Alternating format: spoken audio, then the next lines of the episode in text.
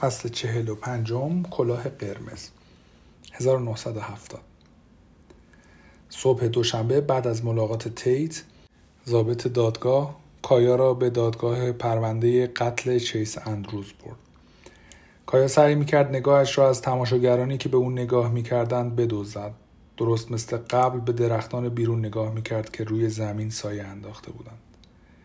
صدای آشنایی به گوشش رسید. شاید صدای یک صرفه. بالاخره سرش را برگرداند. در ردیف اول سندلی ها کنار تیت میبل و جامپین نشسته بودند.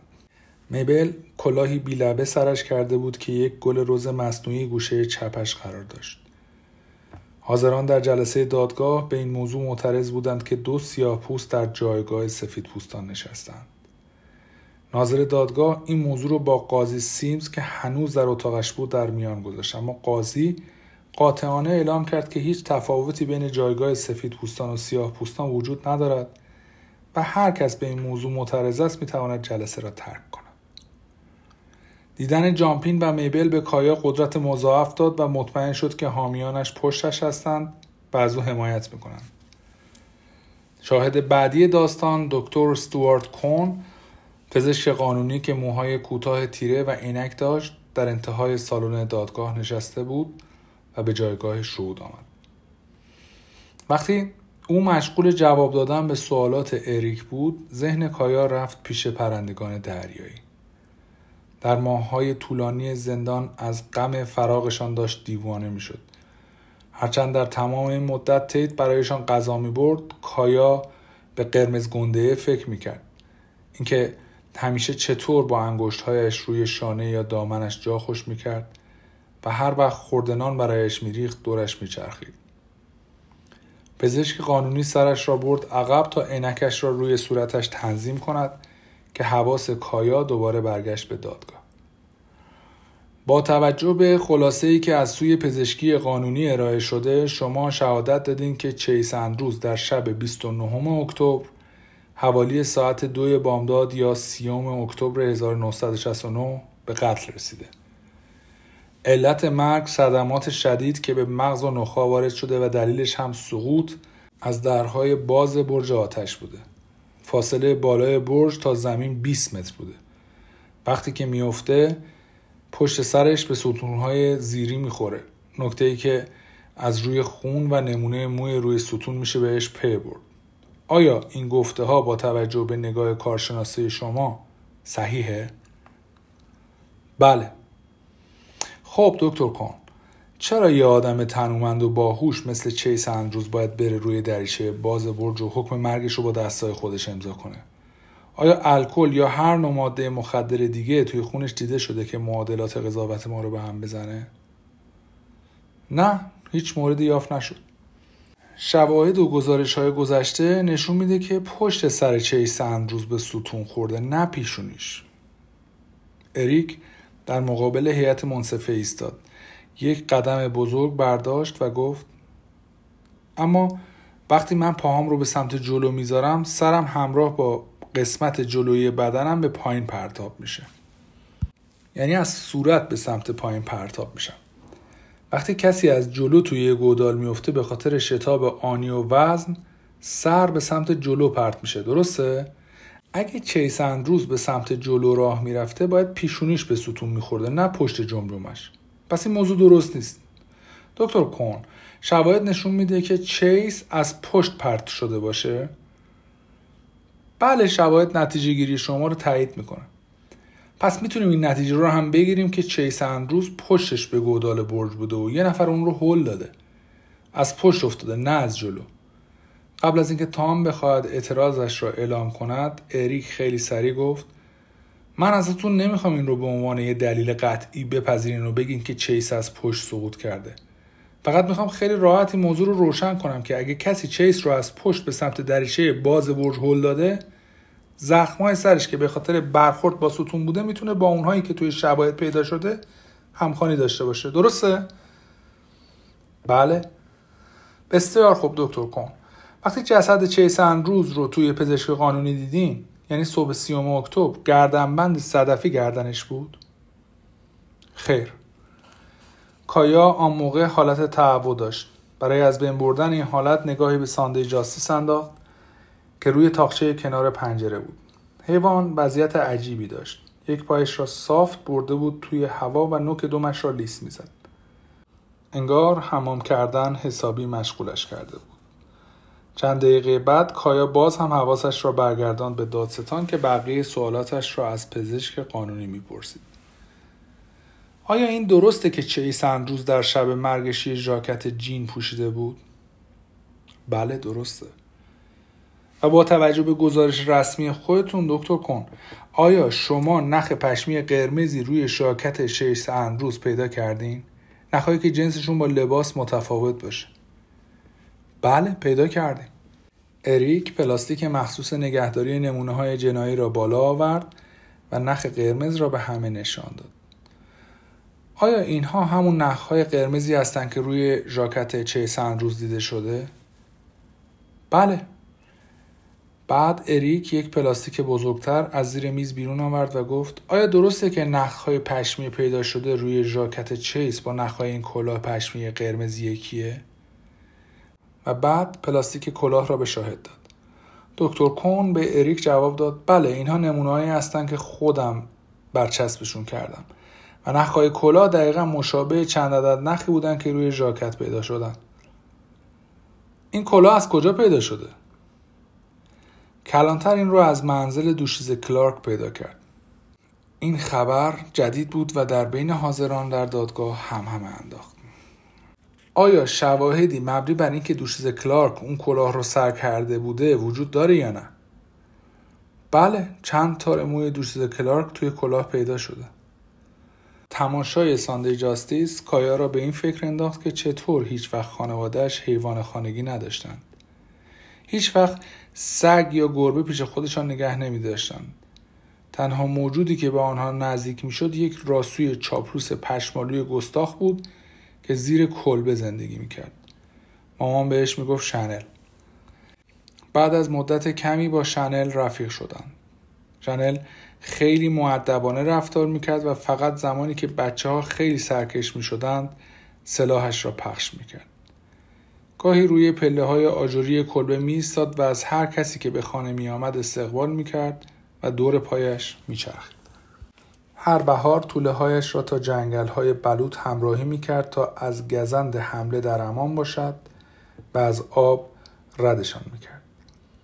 آنها هم پشت سرش تون حرکت می‌کردند و میدویدند توی هم و میلولیدند و رنگهای سفید و مشکیشان در هم می‌شد البته پدر همیشه تهدید می‌کرد که آن حیوان را دور میاندازد اما جودی با بلوغی بسیار فراتر از پدرش به او می‌گفت یکی دیگه میاد تو. و من همیشه با خودم فکر می‌کنم که چه بهتر که راسویی رو که میاد توی خونه بشناسی تا اینکه نشناسیش. کایا یاد آن حرف جودی افتاد لبخند زد و بعد خودش را جمع کرد و به دادگاه توجه کرد.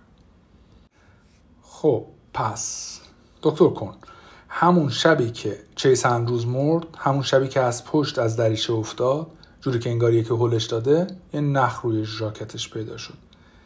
نخی که متعلق به کلاهی بود که توی خونه دوشیز کلارک پیدا کردن.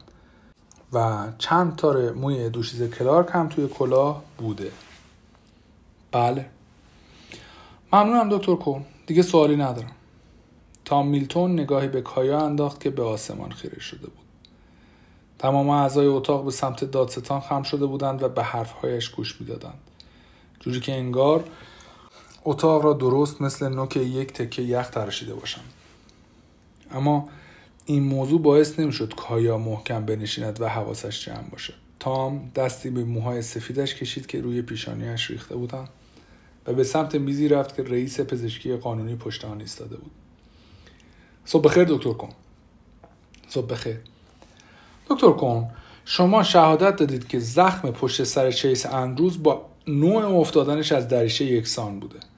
آیا این درسته که اگر خودش قدم اشتباهی به عقب برداشته باشه و تصادفی از پشت افتاده باشه دقیقا همین خراش ها پشت سرش ایجاد میشه؟ بله آیا جای کبودی روی قفس سینه یا بازوهاش دیده شده که نشون بده اون بالا هولش دادن؟ خیر فقط روی قسمت های مختلف بدنش کبودی های بزرگ دیده شده که نشون میده چیس اندروز از ارتفاع افتاده بیشتر روی بدن و ساق پاهاش. هیچ مدرک و نشونه هم به صورت اختصاصی نمی‌تونه ثابت کنه که مقتول رو هولش دادن.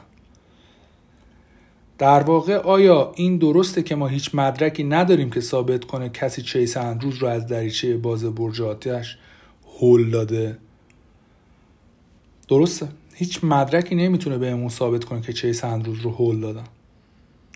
دکتر کن پس هیچ مدرکی از معاینه تخصصی چیس اندروز نداریم که به اون بگه این پرونده یه اتفاق تصادفی نبود و ما با یه پرونده قتل روبرو هستیم. نه نداریم.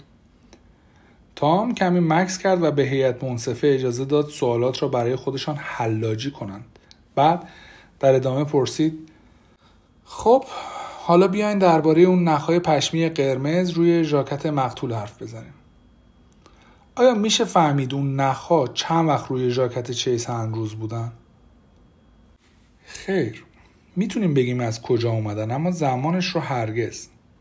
به عبارت دیگه اون نخها ممکنه یه سال اصلا بگیم چهار سال به ژاکت چیس چسبیده بوده باشن. درسته؟ حتی اگه ژاکت شسته شده باشه. بله. پس هیچ مدرکی وجود نداره که ثابت کنه اون نخها دقیقا همون شب فوت چیس به ژاکت چسبیدن؟ خیر. شواهد نشون میدن که متهم چهار سال می‌شده چیس اندروز رو میشناخته. پس به نظر شما ممکنه هر موقع از این چهار سال هر وقت با هم ملاقات کردن و اون کلاه و ژاکت رو پوشیدن نخ کلاه به ژاکت چسبیده باشه؟ تا اونجایی که من دیدم بله. پس نخهای قرمز ثابت نمی‌کنن که دوشیز کلارک در شب حادثه با چیس روز بوده.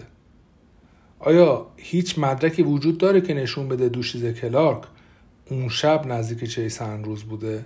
مثلا تکه از پوست ایشون روی بدن مقتول یا زیر ناخونهای اون باشه؟ یا احیانا اثر انگشتی که روی دکمه یا کمربند چیس پیدا بشه؟ یا حتی تاره موهاش روی لباس یا جسد چیس روز نه. پس چون اون نخهای قرمز ممکنه از چهار سال پیش روی ژاکت مقتول بوده باشن هیچ مدرکی نیست که ثابت کنه دوشیز کاترین کلارک در شب فوت چیس روز نزدیک مقتول بوده. با توجه به معاینات و تحقیقاتی که انجام دادیم بله حرف شما درسته. ممنونم. سوال دیگه ای ندارم. قاضی سیمز اعلام تنفس کرد. تام به آرامی آرنج کایا را لمس کرد و زیر لب به او گفت که این سوال مستقیم از شاهد طرف مقابل خوب پیش رفته است. کایا هم سرش را به نشانه تایید پایین آورد. مردم هم در همین زمان از جایشان بلند شدند و بدنشان را کش و قوس دادند. تقریبا همه حضار آنقدر منتظر ماندند که ببینند کایا را با دستبند از اتاق بیرون می‌برند. وقتی جیکوب او را به سلول برد کایا روی تختش دراز کشید. روزهای اول اجازه بردن کوله پشتیش را به داخل سلول نداشت اما به او اجازه می‌دادند بعضی از وسایلش را بیرون بیاورد و یک کیسه کاغذی قهوه‌ای هم داده بودند تا وسایلش را توی آن بگذارد. دوباره سراغ همان کیسه رفت و شماره تلفن و نشانی خانه جودی را بیرون آورد. تقریبا هر روز به کاغذی که شماره و آدرس روی آن نوشته شده بود نگاه می‌کرد و چیزی از درون به او می‌گفت که به برادرش زنگ بزند. کایا می توانست از او بخواهد در زندان به ملاقاتش بیاید. می‌دانست جودی می آمد و جیکوب هم گفته بود که هر وقت دلش خواست می تواند تلفن بزند. ولی کایا این کار را نمی کرد چطور می توانست پشت گوشی بگوید لطفا بیا من به اتهام قتل توی زندانم دوباره کاغذ را توی پاکت گذاشت و قطب نمای مربوط به زمان جنگ جهانی اول هدیه تیت را بیرون آورد و گذاشت اغربهش به سمت شمال برود و نحوه کارش را ببیند. آخر قطب نما در این چهاردیواری تاریک به چه دردش می‌خورد؟ بعد کایا شعری از امیلی دیکنسون را زیر لب زمزمه کرد قلبت را بزدا و عشق را کنار بگذار. ما دوباره از آن استفاده نخواهیم کرد تا روز قیامت.